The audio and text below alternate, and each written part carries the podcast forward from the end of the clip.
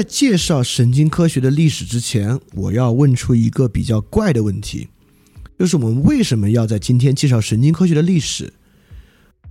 就大家可能觉得这是一个习惯啊。当我们说一个学科的时候呢，我们先来看看这个学科的历史，但不对，很多学科是不用看学科历史的。我这里举了两个重要的差异，一个是伦理学，直到现在写于公元前三百四十九年亚里士多德的《尼格马可伦理学》，还是伦理学可能。The most important book 最重要的著作，但是我们反观来看光学，牛顿写到一七零四年的光学，现在任何一个新学光学的人不会再去读牛顿的这本光学，对吧？像我今天我就上在网上搜，现在如果美国你去学光学，基本上就这本叫《基本光学与光学器件原理》，是二零一一年一个 Nava Education 的公司出了一本书，对吧？那我要问个问题：为什么我们学伦理学还要去读尼格马可伦理学？而我们读学光学的时候，却不用再反过去读牛顿的光学，难道是因为伦理学这么几千年没有发展吗？是这个原因吗？当然不是这个原因。伦理学同光学一样，在这几千年时间都往前发展。但是呢，如果你要了解伦理学，就必须去了解尼格马克伦理学；而你要真正去懂光学呢，却不需要懂牛顿的光学。它的差异在哪里？它的差异与我们刚才讲经济学的差异很有关系，它的差异就是公理化学科与非公理化学科的关系。如果一个学科啊是一个公理化学科，它在公理化学科体系之上推出来，推到最新的一套好的公理化系统，我们其实学这个系统就行，对吧？我们可以想象，我们现在不管是学化学还是学物理学，都不需要去研究十四、十五世纪的人去怎么学化学，怎么去。他们的化学观念和物理学观念是什么？为什么？因为那是错误的。这就是波普尔说的可证伪性。只有可证伪的学科，我们才可以有把握的说它肯定是错的，或者说它不够好。在这个情况之下呢，这个学科我们就学最新的就行了。而那些不可证伪的学科啊，像伦理学、哲学、社会学、呃心理学等等的，心理学当然，我们今天像计量心理学，我们希望要把它变成科学学科。Anyway，我们就说传统这些学科吧。他们是非公理化的学科，在这些学科内部呢是不可证伪的。在不可证伪的学科内部，我们几千年都在围绕这个问题讨论。如果你要理解最新的讨论呢，你必须知道它源头的讨论是什么。那么，我我没有去说它孰好孰坏，而且我想说呢，很多学科既不像伦理学，也不像物理学，而是处于其中。也就是说。经济学属于一个要问学科历史的学科，还是属于一个不问学科历史的学科呢？那么，似乎我们学经济学的时候呢，一样要去学经济学思想史，要去研究经济学的历史，对吧？呃，比如说经济学其实确实处于其中。虽然今天经济学变成了一个完善的公理化体系学科，确实在大学的经济学教育里面呢，经济学史在里面不是重要的一个。你反观哲学，西方哲学史、中国哲学史，可能是最重要的课程之一啊。但经济学思想史在经济学里面呢，其实不是那么重要。那我们今天要问，为什么我们讲神经科学要去讲神经科学历史？所以我会认为，还有一个学科要要去问历史。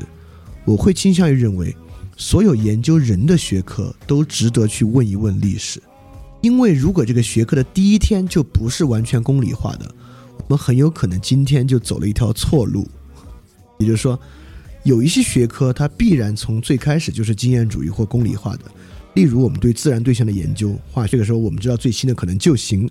我也不完全知道，我只说可能就行。但所有研究人的学科，包括经济学和神经科学，虽然神经科学是一个非常非常的 science 的学科，但本身我们一样可能走上错路。所以今天我们就能看出，我们可能走了一条什么样的错路。那我们现在就来为大家梳理一下神经科学的历史。那么首先呢，我们要说的是亚里士多德，这个大家可能觉得有点荒唐啊，就又一竿子撑到亚里士多德，撑这么远，但其实并不荒唐。我们看亚里士多德研究的话题啊，你会很惊讶，他在那个时候已经开始研究这样的话题了。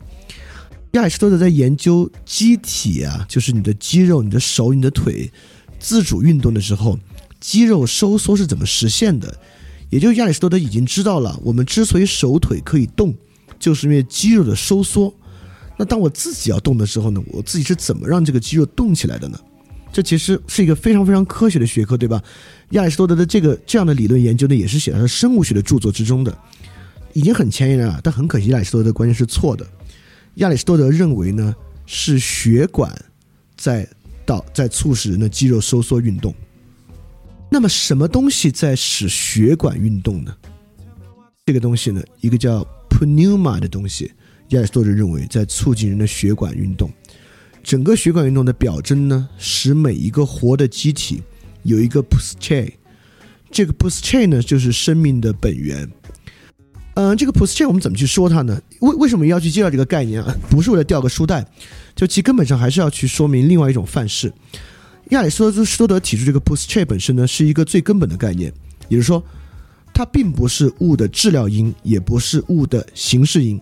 质料因和形式因我们都能够理解啊，比如说我们说人身体是由碳水化合物等等等等构成的，那碳水化合物等等等等的就可以说是人的质料因。这个 p u s c h 本身不是人的质料因，不是说我们是由这玩意儿构成的。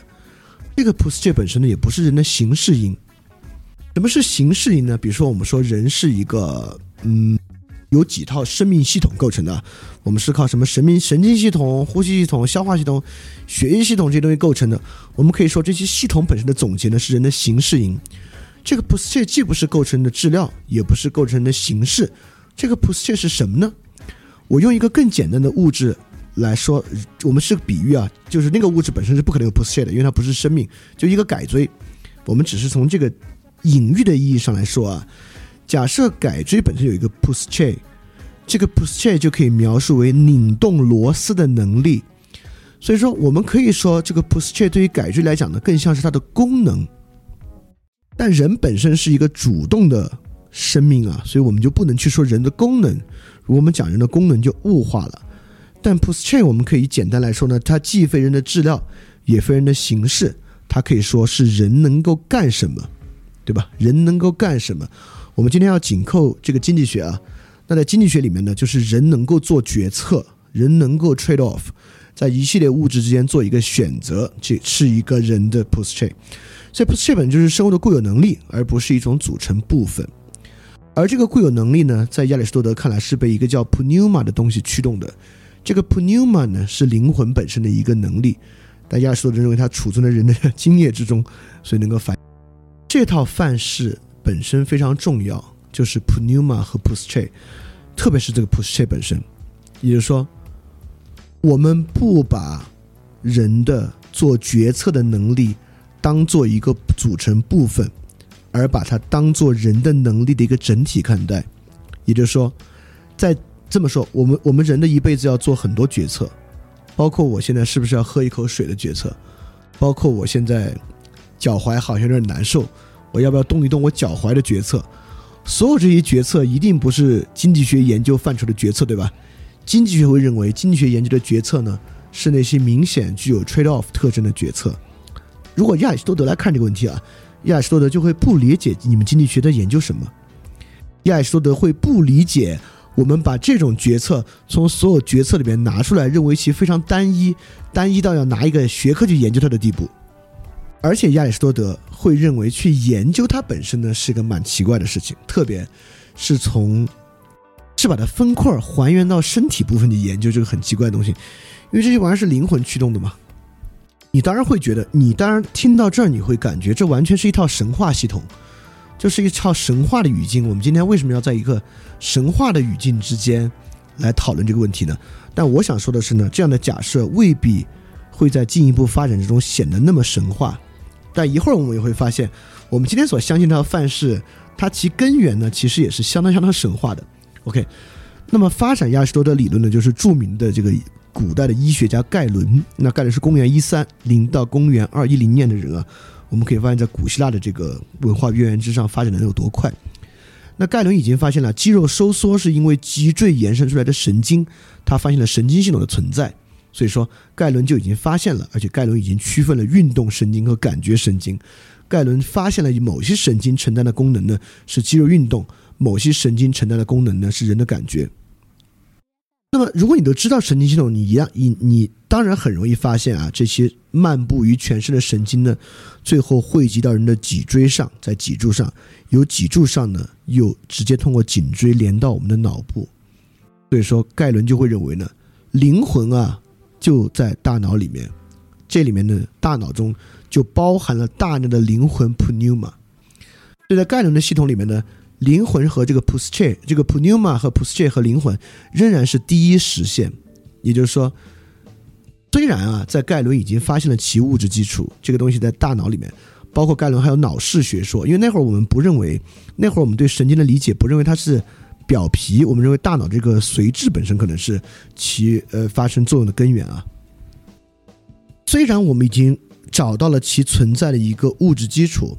但我们不认为物质基础是它存在的根本原因。这话是什么意思呢？我们认为物质只是它的一部分而已。就这玩意儿本来就是灵魂加物质的，灵魂并不栖息于大脑里。虽然大脑是灵魂的一个，这么说吧，大脑是灵魂的必要条件，但并不是灵魂的充分条件。灵魂本身，灵魂 p u s c h e 本身都是一个。一体的东西，我们无法区分它是精神的还是它是身体的，它是既精神又身体的。事实上，当我们开始区分它是不是精神的或身体的时候，我们已经有了一种心物二元的区分方法，对吧？也就在亚里士多德看来，当然柏拉图就有心物区分了。柏拉图认为灵魂和身体是不一样的，亚里士多德呢就恰恰反对这一点。在亚里士多德看来，这根本就是一体的。一会儿我们会有一个图来说明亚里士多德范式和笛卡尔范式的区别啊，因此呢，这是亚里士多德的方法。那么，这个盖伦医生啊，他的这个研究呢，又被一个波斯学者叫尼梅修斯进一步研究，把它发展成为一套更完善的，或者说更往前推的。虽然从我们今天来看可能是错的啊，但是也会更完善的脑室学。比如说，他已经发现了，他认为知觉和想象呢位于前脑室，理智能力呢。位于中脑室，后脑室呢承担记忆功能。当然，他以这个尼梅修斯也是通过一些病人发现的，就有些人后脑出了问题，他的记忆丧失。嗯，他的这个系统呢，我们可以说其实已经做得很不错了，他比盖伦没有晚多少年。就后脑室，现在我们也发现，就枕叶部分某种程度上承担记忆功能，这么说并不全错。但是尼梅修斯已经受到了强烈的柏拉图主义的影响。包括有什么灵魂预先存在论啊、灵魂轮回论啊等等的，因此在尼梅修斯来讲呢，他认为灵魂与身体是分离的。再次重申啊，柏拉图会认为灵魂包含了身体，而尼梅修斯开始认为灵魂跟身体可能是分离的。这个东西呢，直到笛卡尔彻底成为当代科学的范式。就是身心二元论，但我们今天在想办法去克服身心二元论啊。但我们一会儿会发现，当代神经科学其本质上就是一个或明显或不明显的身心二元论，这其实是它最大的问题。我们来尝试理解一下，在笛卡尔这里呢，他彻底分为了两个系统：身体的本源呢是机械论的，是广言世界的；而灵魂的本质呢是精神的。灵魂只是精神的本源，而非身体的本源。灵魂呢？而且在这里啊，笛卡尔跟亚里士多德非常不一样。亚里士多德意义上的灵魂仅仅包含我们身体中理智的部分、理智理性的部分。笛卡尔灵魂呢，是发生在我们内部被我们意识到的一切，包括我们的动啊、我们的情绪啊等等啊，在笛卡尔这里呢，都属于灵魂。在亚里士多德范式肯定不属于啊。当然，我们今天一听笛卡尔这个呢，就会认为这个当然更符合我们今天的认识了。除了他认为有灵魂的本质存在啊，那在笛卡尔的体系里面呢？灵魂并不统御身体，反而呢，要与身体相协调。哎，这个观点呢，会慢慢慢慢变成我们今天的神经科学的观点。它本身当然存在非常重要的谬误。这个谬误在这里，我们来看笛卡尔的这个心物二元论体系之下对于意识的一个看法。笛卡尔发展出来一个观念叫笛卡尔剧场。笛卡尔剧场就像图着一样。叫叫做脑中小人论，笛卡尔认为我们的观念像是我们大脑里面住着一个小人儿，这个小人儿呢就是我们的精神，这个我所以我们的身体呢必须给这个小人呈现出外部世界的一幅图像，供这个小人来看。我们会看，如果我们问亚里士多德，我们是怎么看外部的？亚里士多德认为那当然是 p u s c h e 在看外部，而 p u s c h e 本身呢是身心一体的。就这个东西啊，他在看外部。如果我们问笛卡尔，我们怎么会有意识的我们在看外部呢？笛卡尔会告诉你是灵魂在看，是我们的精神在看。那我们进一步追问笛卡尔，那我们为什么长眼睛呢？我们怎么通过精神看呢？笛卡尔就会认为，身体啊需要给我们的精神呈现出一个表象。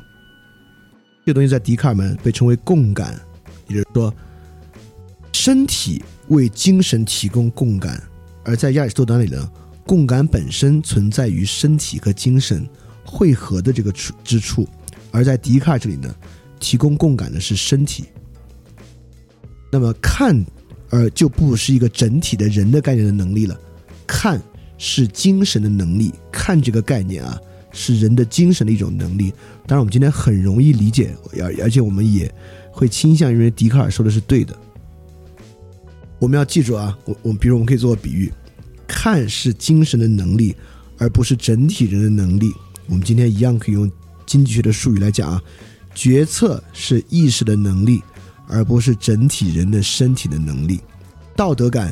是人的意识的能力，而不是整体的人的能力。你听出来多像了吧？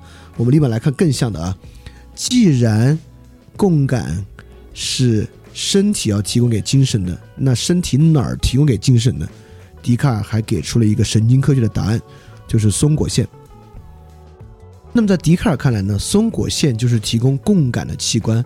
在这个图上，这个 p 就是右上角这个 pineal gland 这个地方就是松果腺，是人。很小很小的一个器官，在大脑最中心的位置啊，由由于它处于这个中心位置啊，所以笛卡尔认为，当然有有有有更多的原因。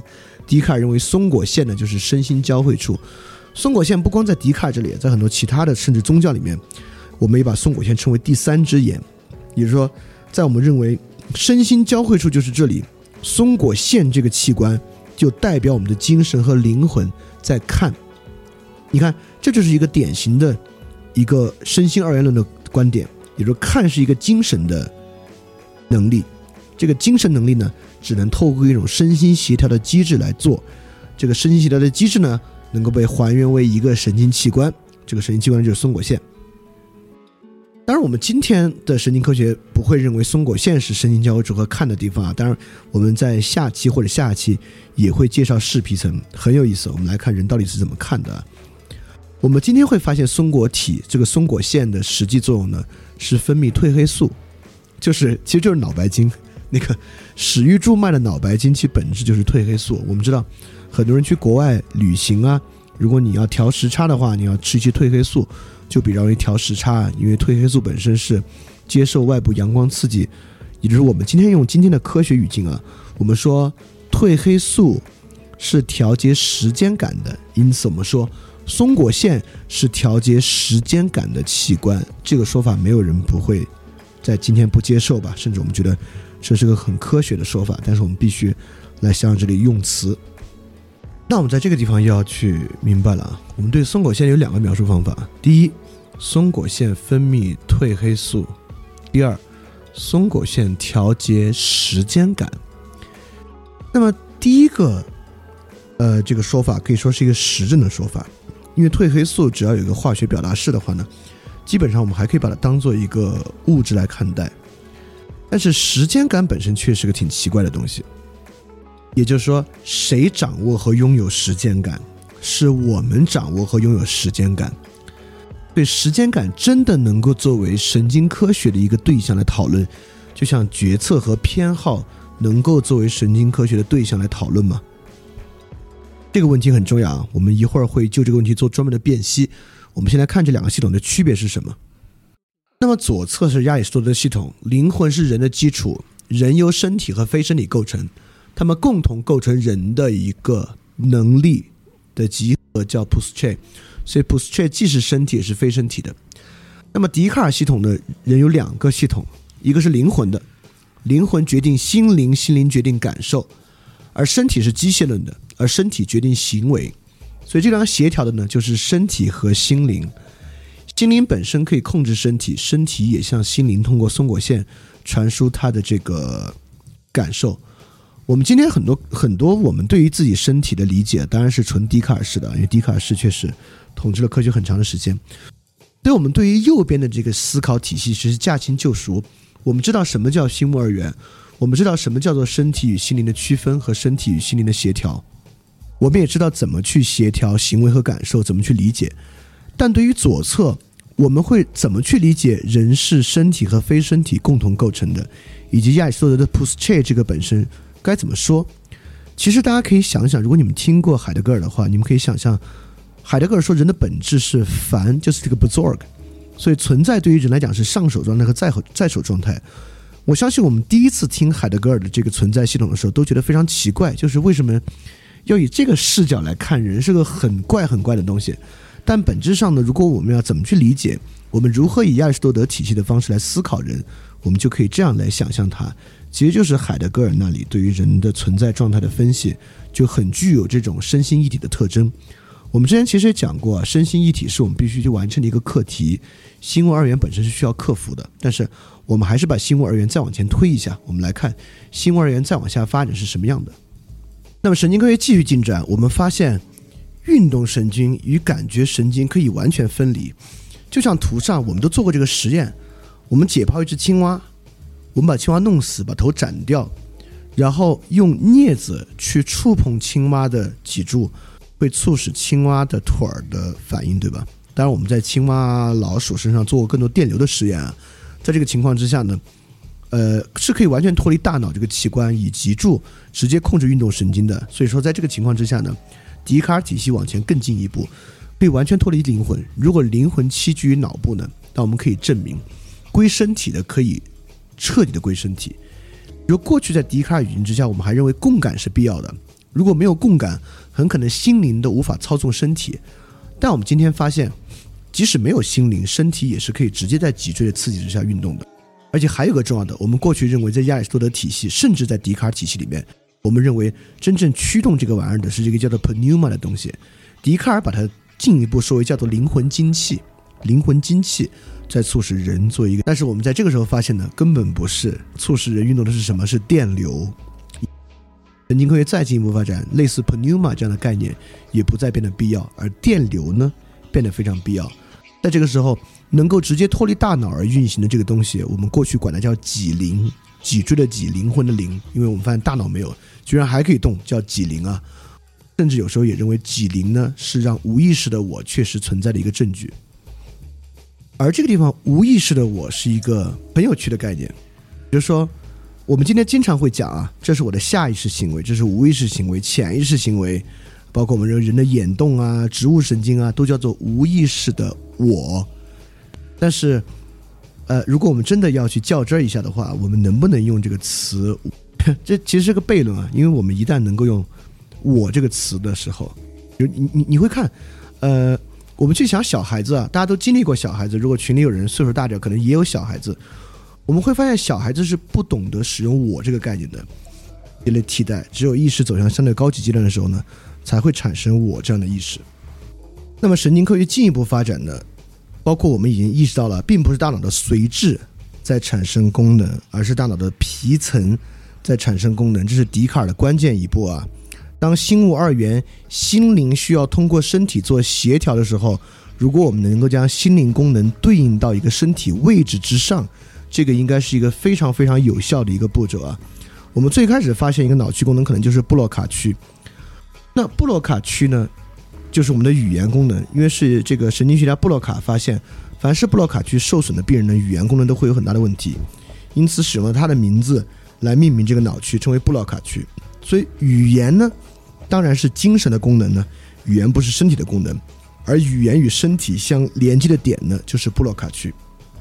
这样的发现假设，当然我不能说这样的发现，这样的假设吧，能不能说发现不一定。这样的假设进一步强化了我们关于心物二元论的观点。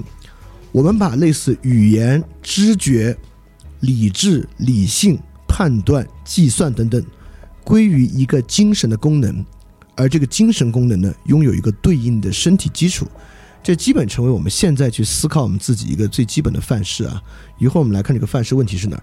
OK，那么大脑分区理论呢，有一个进一步精致化的表达方法。这个精致化的表达方法呢，就是布洛德曼脑区，就下图。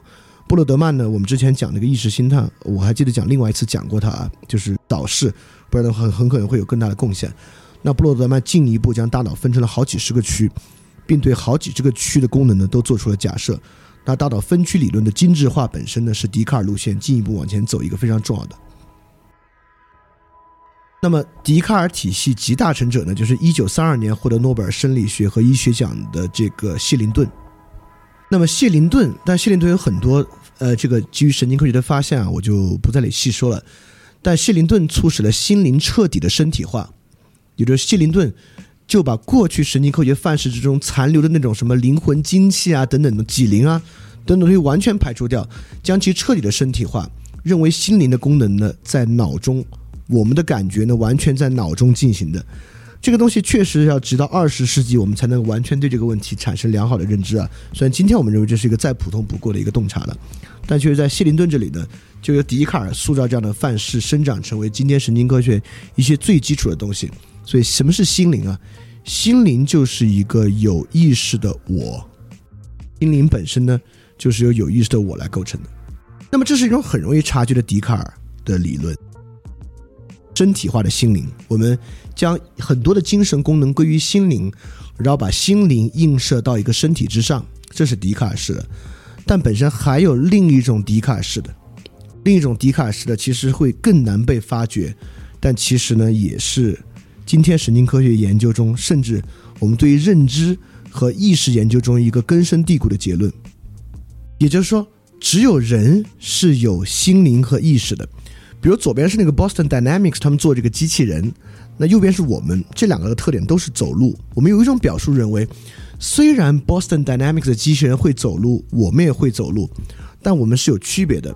只有我们知道我们自己在走路，我们是有意识的。所以说，虽然都是走路，但我们是有意识的，因此我们是有区别的。这个听起来不是笛卡尔式，但其实本质上是。也就是说，我们依然把他们两个看作是一种行为，都是走路。但是我亚里士多德来看这个问题，他绝对不会这么认为。这本质上就是彻彻底底不同的行为，是因为 Boston Dynamics 的走路。甚至我们可能都不应该用“走路”这个词来形容它，就是因为本身什么叫走路呢？如果我们要明确说明走路的概念的话，它就应该是人的一个行为的概念。我们甚至可以问一个问题：两个不同的人走路本身是同一种走路吗？还是其实本质上是两个差异很大的走路？所以这个地方呢，我们就需要进行把我们刚才讲的神经科学的发展。特别是笛卡尔范式，笛卡尔关于心灵的功能与大脑映射等等的东西，做一个哲学的辨析，这个部分非常重要。我们来看神经科学可能存在什么样的小问题，或者说是一个很大的问题。嘿，你是不是也听了不少我们的节目呢？如果你跟我们一样，觉得这个节目还不错，可能也挺重要。如果能让更多人听到，虽然可能效果不大，也可能会让这个社会变得好一点点吧。所以说。呃，干脆去转发一下好吗？让更多的人可能听到这个节目，我们来试试它会产生什么样的效果吧。谢谢你的转发，非常感谢你收听本节目。如果希望每周一加入微信群，跟我们一起学习，提出问题，看到每次分享的 keynote，可以微信添加“想借 Joy Share”，想借的拼音 x i n g j i e，Joy Share j o y s h a r e，并说牛津通识读本，就可以被我们拉入群中，每周一起学习了。欢迎你来。